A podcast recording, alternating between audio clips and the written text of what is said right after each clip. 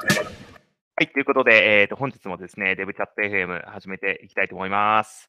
はい、えー本日はですね、えー、ユビーのソフトウェアエンジニアのですね、えー、鹿次郎さんを、えーお呼びしましてですね、えー、とユビーの、まあ、開発の効率をバリバリに上げた話っていうのをちょっとしていただきたいなというふうに思ってます。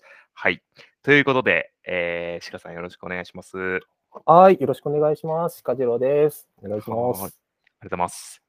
じゃあ早速なんですけども、はいえーっと、知らない人もいるかもしれないので、ですねえー鹿さんご自身のですね、はいまあ、どういった、今まで、えーっと、エンジニアとしてどういったことやってきてて、で、えーみたいなところですね。で、指での、はい、やってることみたいなのも軽く、はい。はいはい、簡単に自己紹介します。えっと、鹿次郎と言いまして、まあ、これはインターネットの名前で、本名は渡辺慎次郎って言います。よく本名がわからないって言われます。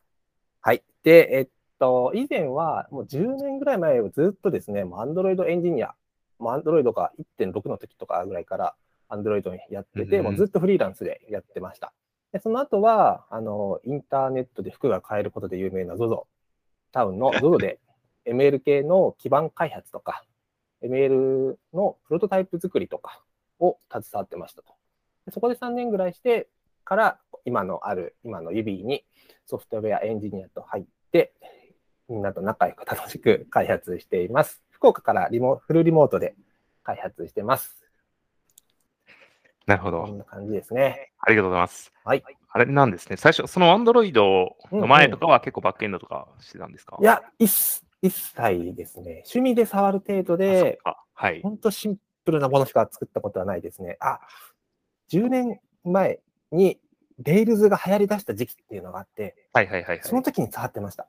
ああ、なるほど、なるほど。で、現職で触り出したので、ものすごくもう久々すぎて、何もわからない、新しい言語ぐらいの気持ちで見てますね、今は。なるほど。はい。まあ確かに、Rails の古来の指のアプリねが、ありまアプリケーションがありまして。はい。なるほどですね。そっかそっか。あの、あ、そっか。じゃあ ML 基盤とかってけど、すごい珍しいですね、キャリア的になんか、Android からそうですね。いきなりあ ML 基盤行くみたいな。そうです、そうです。Android バリバリで、まあ、インフラもそこまで強いわけじゃなかったんですけど、趣味で触ったりだとかはしていて、で、まあもう気合でなんとかやってやるという気持ちで、もう ZOZO の、ZOZO 研究所っていう組織があって、そこはいはいはいで ML 基盤ですね、もう GCP 使って、Kubernetes でみたいなところを、まあ、割と ZOZO の中でも初期の段階から触り出しましたね。うーん、なるほど、なるほど。はい。あれ、やってたのって結構リコメンドとかでしたそうですねあ。そうですね。レコメンド、えっと、特に代表なのは、あの画像検索ですね。どうんうんあ、すかすかすか。はい。はい。あのこの洋服売り切れてるんだけど、似たのがないかなっていうので探すみたいなことができるやつですね。うんうんうん。なるほど、なるほど。ありがとうございます。はい。はい。えー、と、ではですね、早速、ちょっと本題のですね、はいはいえーっと、開発をバリバリ効率化させていった話っていうのをですね、はいぜひ、そうえーですね。していただきたいなと思ってるんですけども、社内でもいっぱい自慢してるんですけれども、最初に、はい、そうですね。はい、概要みたいな概要ですね。あの、はい DevN っていう仕組みが Ruby には、まあ一応昔からあって、で、DevN っていうのは何かっていうと、あの、Ruby って、まあ、よく言うマイクロサービスで開発をしていて、やっぱいろんなチームがいろんなモジュール、サービスをそそれぞれ作ってるんですけれども、まあ、開発者はそれが、その単体のサービスで開発できていればいいんですけど、あの、Ruby には、社内に、スクラムチームに医師がいて、医師の方も開発してると。で、その医師の方たちは、それぞれのサービスが結合した状態で検証をすぐ行いたいっていう欲求があったんですね。はい。まあ、開発といっても、その Ruby でバリバリ医師の方たちはしてるわけじゃなくて、その Ruby、えっと、Ruby の根幹となるそのマスターデータと呼ばれる症状のこととか、病気のこととかを事細かく記載していくデータをマスターデータって呼んでるんですけれども、それの動作検証でもういろんなチームが作ったサービスを全部ガッチャンコした状態ですぐ動かしたいっていうのがあるんですね。で、それを簡単に試せる環境を作ったのが DevN って呼ばれているものになります。なるほど、なるほど。うんありがとうございます。ちょっと、そうですね。デブ、デブ N の N って、N なはんですねはい。えっとですね、そう。でもうちょっと話さないと N の意味が出てこないんですけど、なるほど、なるほど。あの、はい。まあ、一般的に GCP とかでクラウドで開発する場合、Dev 環境、はい、はいス。テージング環境、プロダクション環境と。まあ、あと組織によっては QA 環境を作ったりとかでいろんな環境を作ったりすると思うんですけれども、まあ、一般的に開発なので Dev 環境を使うことになると思うんですね。で、でじゃあ Dev 環境っていうのは、一応クラウド上に1個しかないので、じゃあみんながそこに新しいものを載せて、動作検証します。簡単なですね、QA とかではなく、エンジニア目線の動作環境をパッとしますっていうときに、Dev 環境を使おうとすると、順番待ちがすることになるんですね。今から僕がこれ検証するんで、Dev 環境に何もデプロイしないでくださいとか、とかは、とかもあるし、まあ、基本的に、一般的に、あの、CICD が動い、GitHub アクションとかの CICD が動いて、まあ、デベロップブランチにマージされたものだけがデベロップ環境にデプロイされるみたいになっているので、まあ、ちょっと医師の方がマスターデータいじったんで動かしたいっていう環境に使えないんですね。うんはい。まあ、順番待ちもあるし、使いづらいっていうのがあると。じゃなくて、もっと気楽な、本当簡単なデブ環境を、もう医師の数だけとか、検証したい数だけ、もう任意の数だけ作りたいと。その任意の数作るっていう部分を N っていうことで表現してます。なるほどですね。はいなるほど、なるほど。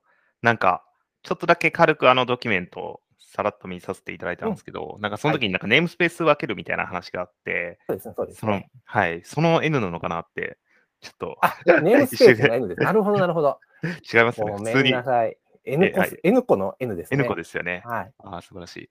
なんかこの課題感として結構医師が使うっていうので、まあ、医師が特にその環境うんうんうんを、環境というか、まあ、それテストするのに、こう、えーっと、まあ、クラウド上にあった方がいいよねっていうのはうんうんわかるんですけども、まあ、ブランチを試すのにみたいなのとか、そうですね。うんはい、わかるんですけど、これって結構エンジニアの課題感みたいなのはそんなになかったんですかね？てかなんか昔はいや、もう素あったかな晴らと思ってる。しい指摘ですね。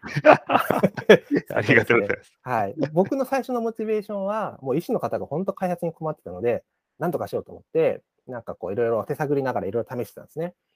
で、すると、それ、それエンジニアでも欲しいのかって言われて、あ、ね。まあ確かにエンジニアも、まあマイクロサービスだから自分の必要とするサービスが一定動けばいいはずなんですけど、言うてもやっぱりね、くくっついた状態での検証とかはもう結構頻繁にしたい、リリースのたびにしたいとかあると思うんですよね。プルプルリクを作るたびにしたいっていうの。っていうのはもう作り出し、医師向けに作り出したら、もうエンジニアから俺にもくれ、俺にもくれってどんどん来て、で、まあ、今もそれ向けの整備も今日々行ってますね。で、もうすでにエンジニアの方も使ってます。ああ、なるほど、なるほど。あ、はい。結構じゃあ、それ使い出したのは結構最近なんですね、エンジニアの方は。割と、え、そうですね。最初は医師の方に出していって、うんう医師の方が満足すればいいと思ってたんですけど、エンジニアの方が俺にも使わせてほしいって言ったら、で、ここもこういうふうにしてほしいみたいな要望がいっぱい来て、この環境変数もいじりたいみたいな、あって、つどつど追加していってますね。で、なるほどもうちょっと話すと、まあ、指のマイクロサービスが、まあ、仮に全部で10個のサービスが動いていると仮定したら、医師の方はそのうちの3つぐらい動けばよかったんですね。で、僕は最初その3つ動かして、できれいに環境を作ってたんですけど、エンジニアが、いや、これも動かして、あれも動かしてって言って、今はどんどんどんどん大きくなって、まあ、5個、6個、7個と増えていってますね。うーん、なるほど、はいなるほど。なるほどですね。そっか、それって、なんか用意、えっ、と、もう一回、その、うんうんえっと、なんていうんですかね、DevN ってうんいううんものというか、の、こう、スキームをつ、えー最初に作ってしまえば、はいはいなんか、あとはもうエンジニアでもガンガン使えるのかなと思ったんですけど、なんかそこは用意必要なんですか？最初のそのネームスペース、えっと、ネームスペース単位で作はいはい、ってるんですけど、まあ、鹿次郎っていう環境を作ったら、まあ、はいそこはもうあと自由に使ってくれと。はいはいはい。なるほどですね。うんあーなるほど、なるほど。なるほどですね。ああ、ありがとうございます。これって、そのブランチのために、えっ、と、うん環境を作るみたいなやり方とかもあったりするんですかね。なるほどいいはい質問ですね。はい。すいません、偉そうに言って。いえいえ。えっと、その要望がやっぱ出てきて、あの、プルリクエストのツとですね、プルリクエストを作って、こういう新しい機能を追加しますっていうときに、この機能をいち早くた試せる環境はこちらっていう感じで、もう作りたいっていう要望がありました。まあ、要は、ブランチですね。なので、えっと、プルリクエストの GitHub、弊社は GitHub 使ってるんですけど、プルリクエストのコメント欄に、このプルリクをデプロイしてくれ、DevN にデプロイしてくれってコマンドを打つと、GitHub アクションがもうすべていい感じにしてくれて、DevN の環境を準備してくれます。すごい。えー、めちゃくちゃ便利そうですねいろいろちゃ便利にな、りましたね。いろいろはかどりますね。はかどりますね。うーん、なるほど、なるほど。うわ、素晴前らしい。は本当デブ環境もそうだし、QA 環境も結構渋滞してるんですね。うん新しい機うん能をちょっと使ってもらいたいがために、QA 環境をちょっと使わせてもらったりうんとかうんもあったりしたので、いろいろ交通渋滞が起きてたんですけど、もう本当、軽く機能を試すぐらいだったら、もう DevN でいいねっていう感じになってきたので、安定してきて、もうみんな新しい機能を作れば DevN に展開して、で、チーム、スクラムメンバーに使ってもらい、フィードバックを受け、微調整するみたいなサイクルが結構いい感じに生まれつつありますね。なるほど、なるほど。うんなるほどですね。ありがとうございます。あの、すごい使いやすそうだなと思ったんですけど、けど、その、結構、まあ、これで課題になりそうなのが、やっぱ Kubernetes うん上でやると、まあ、結構お高くつくんでしょっていうのが、なるほど、なるほど。はい、あるかなと思ってるんですけど、とうござい。あの、これってあれなんですか？あの、環境は、えーっと、まあ、今までそのできて長いというか、その、みんながそれぞれ自由な環境を作りたいよねみたいなのだけど、まあ高いからし、そですそうのマイクロサービスそうです全部やらないと結構きついかはいはいはいらっていうのがあったと思うんですけど、なんかイメージとしては、イメージとしてというか、なんか使い回してるみたいな、なんかそんなはい感じ、そうんですすなでかね。。使い回してます。あの、ここは QA 環境みたいな、ちゃんとした環境じゃなくて、もう簡単な検証環境、簡単なん開発環境で割り切っているので、例えばデータベースのインスタンスとかをもう共有してます。あ、そうなんですね。で、データベースもネームスペースというか、データベース、ちょっと言葉が重複しちゃうんですけど、インスタンデータベースのインスタンス、ポストグレスなどのインスタンスの中に、もうデータベースいっぱい作っちゃって、ああ、なるほど。名前だけ変えちゃって、いっぱいははははデータベーススカジュみたいなものを作ってしまって、はいはい。そこに、まあ、想定するデータをどんどん流し込んでしまって、使い分けると。なる。あで、まあ、あ、一応。検証だから、そんなデータ数もあんま入らないので、まあ、ちょっと使えればいいという感じですね。なので、お安く済んでますね。なるほどですね。なるほど、なるほど。そういうことか。なので、えっと、Kubernetes にデプロイするポッド以外は全て共有してます。う共有。いろんな、ねその他の、例えば、レディスとかですね。うんそういった、レディス高いじゃない、高いんですよ。はい、はい。レディスメモリーストアですね。ああいうのをポコポコ作ってるとあっという間に破産してしまうので、そういうのは全部共有してます、ね。なるほど、なるほど。はい。あの動作に支障がない程度で。うん、うん、うんうん。その代わり、なんかたまに遅かったりとかあるんだけれども、ここの場所はそういうのを検証する場所ではありませんと。なるほど、なるほど。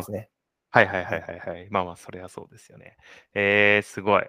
なるほどですね。うんうん結構そっか。じゃあもう、かなり、どちらか、どちらかというと、うんうんというかは、結構その GCP、まあ EB だったら GCP でやってますけども、そのうんうんクラウドの、うんえーと、そういうリソースの管理だったりだとか、そこら辺の知識がもうかなり必要な、なんでしょう？その企画なんですね。その、どこに。コストがかかるかとか、そのどうやあったらね。コはい。うんうんっていうのを最適化しまくってて、そねそれがいろんな、そういう、えーっとサービスというか、うんうんまあ、ミドルウェアとかに対しても、うんうえーどういう構成にしたらいいかとかをこそう考えながら作ってるの考えながが DevN っていうそうですね。どこを共有して、どこをすごいな、なるほど共有。しなかったら ダメかとかは、まあ言うても入入社したばかりで分かんないので、もう SRE チームのすごい優しい人。というか、DevN もあのいきなり僕が作り上げたわけではなくて、基盤みたいなものがあって、いつかやろうと思ってるけど、なかなかうまく時間が取れなくて済んでない DevN みたいな名称、ものはあったんですけれども、まあそれを作っ、サカパイっていう人がですね、うん優しく教えてくれて、こうやったらいいよみたいな、本当はこうしたいんだよねみたいな話をしてくれて、じゃあ俺がやったるよみたいな感じで、まあ実際いろんな、みんな、それ以外のメンバーと共同作業でいろんなとこ進めていってますね。なるほど、なるほど。はい。なるほどですね。素晴らしい。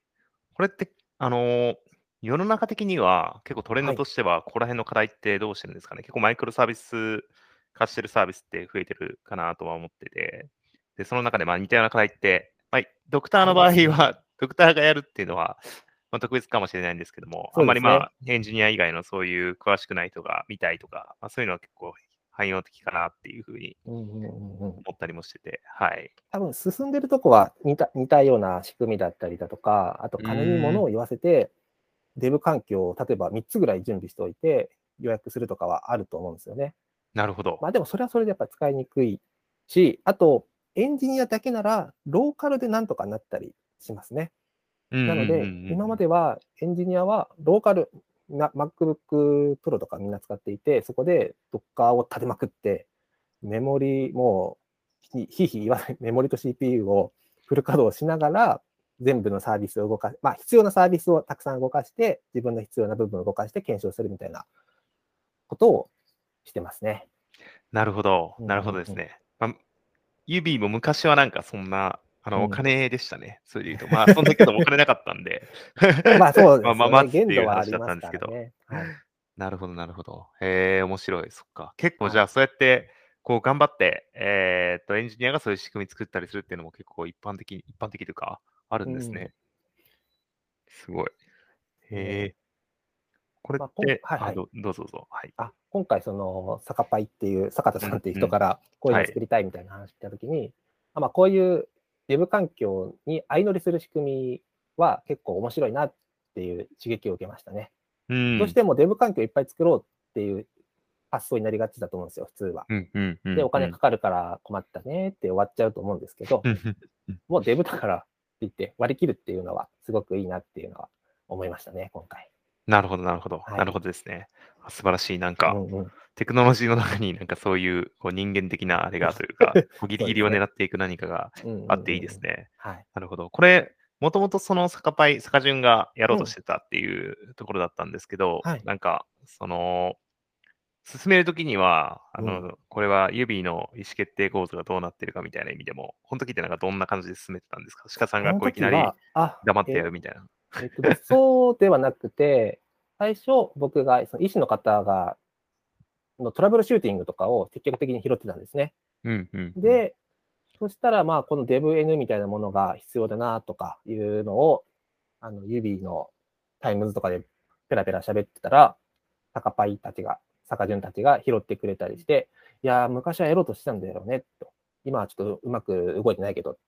で、こっちに、あの、指でホラクラシーっていうサークルがあるんですけど、そのサークルに、あの、ちょっと置いてって言われて、行ったら、そこが医師の開発環境最適化みたいな サークルが、はい、ありまして、そこにお呼ばれして、いやー、鹿さんよく、よく来たねって言って、医師の方たちはこんなことを求めてるんだよっていうのが、あのドキュメントでこうね、羅列でわーってあったので、なるほどと思って、じゃあやりましょうって言って、進めていきます。まあ、意思決定とか、そういうコミュニケーション、チームのコミュニケーションとか、そんな感じでですね。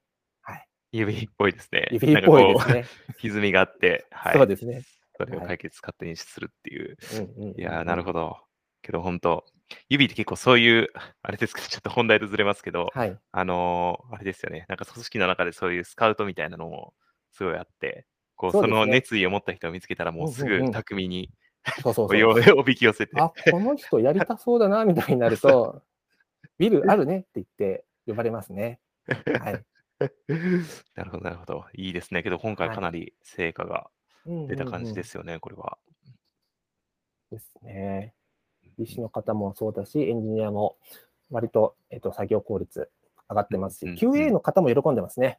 あの今までは QA に来るのをずっと待って、QA 環境にデプロイされるのを待ってないと新機能試せなかったんですけど、もうそのかなり前段階で、ちょっとラフにパッと作ってみたんで、みんな触ってくださいっていう時に QA の人が触って、あの、QA の人って仕様とかでめちゃくちゃ詳しいので、あの、もういろんなアイデアとか指摘とかしてくれるので、早い段階でその間違いとか改善に気づけるのはすごくいいですね。なるほど、なるほど。はい、そうですよね。やっぱりその一人の開発作業っていうところだけじゃなくて、やっぱりコミュニケーションのところで結局開発って、結局デプロイまでというか、リリースまでに時間かかったりするんで、あそこはやっぱり高速化するのは最高ですと。はい。いう感じですかね。ありがとうございます。ちなみに、このえー、っと、アーキテクチャ、アーキテクチャというか、まあ、仕組み自体ですごいここは、あの、いけてるというか、推しポイントみたいなのってあったりするんですか？技術的に、はい。いけてるな、みたいな。多分、多分世間的にはもう普通なんですよね。あの、はい、クバネティス、まあもちろん本番でもクバネティスを使ってるので、はい、クバネティスを使うのは普通で、そこでカスタマイズっていうはいはい、あの、Kubernetes ではもう割と一般的になっているカスタムの仕組みを使ってやってるぐらいなので、割と、っていう感じそう、頑張ればできるみたいな。それよりも、そうですね、技術技術的には、あ、えっとですね、僕が担当したわけじゃないんですけど、まあ、その Kubernetes とかを使って YAML いっぱい作って、環境を作れるようにしたっていうのと、さらに、あの、Argo。Argo ってあのタコの イラストのやあの、サービスがあると思うんですけど、あの、Argo CD を使って、あの、Kubernetes にに必要な環境、新しくシカジロの環境を作りますっていう YAML 作って、えーのマージ、えっ、と、リポジトリで、ま、メインリ、メインブランチにマージされたら、Argo CD が自動で検知して、で、自動で Debian の KubeGKE クラスターにデプロイ処理をやってくれますと。なるほど、なるほど。もう Kubernetes のその Kube コントロールアプライみたいなコマンドはもう何もしなくてよくって、完全に、あの GitHub だけで完結してます。ああ、なるほどですね。はい。へえ、あなるほど、なるほど。まだ一部自動化できてない、データベースの初期化とか、あの、自動化できてないので、その、スクリプトの実行はぐらいはちょっとしないといけないんですけど、最初のそれ以外はもう全部自動ですね。うーん、なるほど、うんなるほど。なるほどですね。この Argo CD 自体は、あれなんですね。その、Kubernetes のコマンドとか打ったりとか、まあそういうのもできるようなそうですね。CD を。GKE に対してですね、クラスターに対して、ずっと GitHub のうんリポジトリをずっと監視してくれて、変更があれば更新してくれるみたいな。うーん、なるほど。リポジトリから消せば消してくれる。うん消し消すのもしてくれましたね。うーん、なるほど、なるほど。はい。なるほどですね。いいですね。うん、あーまあ、それによってリソースもいい感じにしてくれていると。そうですね。いいですね。